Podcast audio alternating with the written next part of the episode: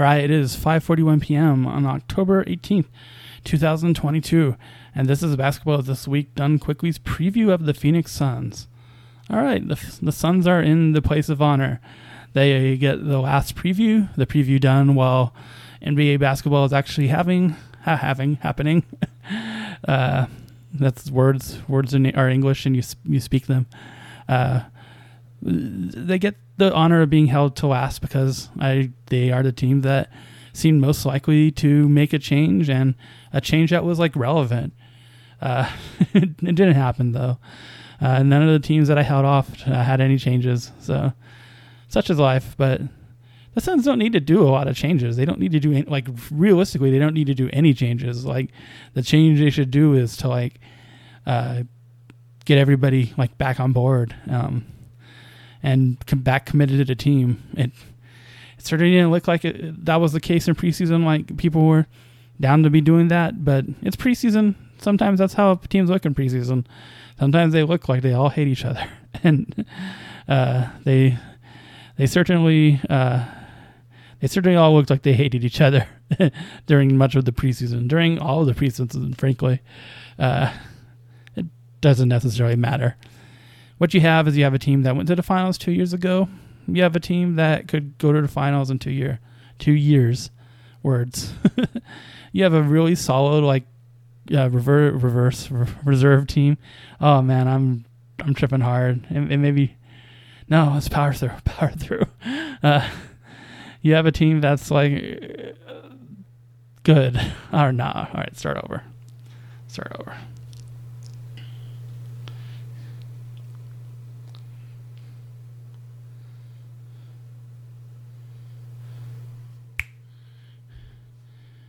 All right, it is 5:43 p.m.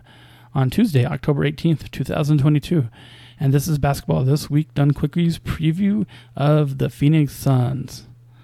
All right, the Phoenix Suns they they get the honor spot. They are a team that I thought may make some changes uh, before the season started, and I started and when I started recording these, uh, and is relevant, which is not something I could say about the other team. So yeah, they I held the I held the Suns off till the very end, very end, seeing if something would happen, and uh, nothing happened. they didn't even sign Cam Johnson to extension. Uh, they still got to trade uh, trade old boss man. They gotta gotta tra- trade him still. Uh, but you know, ah, the the thing that this, this team really needs is they, they really need to like bring him back into the fold. You know, they need to figure out, out a way to to remember that this is a team that went to the finals two years ago. Like Kevin Durant didn't go to the finals two years ago. Um, whoever they trade for Crowder probably didn't go to the finals two years ago. Uh, this isn't a team that had like the best record in the league last year and uh, just was totally dominant. Like can't say that about any of those other guys. You can say that about the people who are on the Suns now. Uh, everything they they need to find a way to solve the problem is what they need to do now. It may be too it may be too gone to solve. They may not be able to solve it. If so, you know you gotta you gotta change. You gotta mix teams up sometimes. Uh, but they better do it soon because uh, one thing that the NBA does does show is that uh, experience uh, team games played together is like a really important stat. Is really more, is a lot more important stat than a lot of people uh, consider to be important stats. Like roster consistency is so important in the NBA and they're gonna have to find a way to get that soon. Um, it may be December 15th that may be you know when uh, players who were signed in the offseason are eligible to be signed again. That might be when that trade happens but it can't happen much later than that. It has to happen sooner rather than later for sure. So, so my big thing about the Suns is this is a team that had the best record in the league last year. Most of the moves they made in an offseason, uh, they weren't spectacular, but they, they made sense.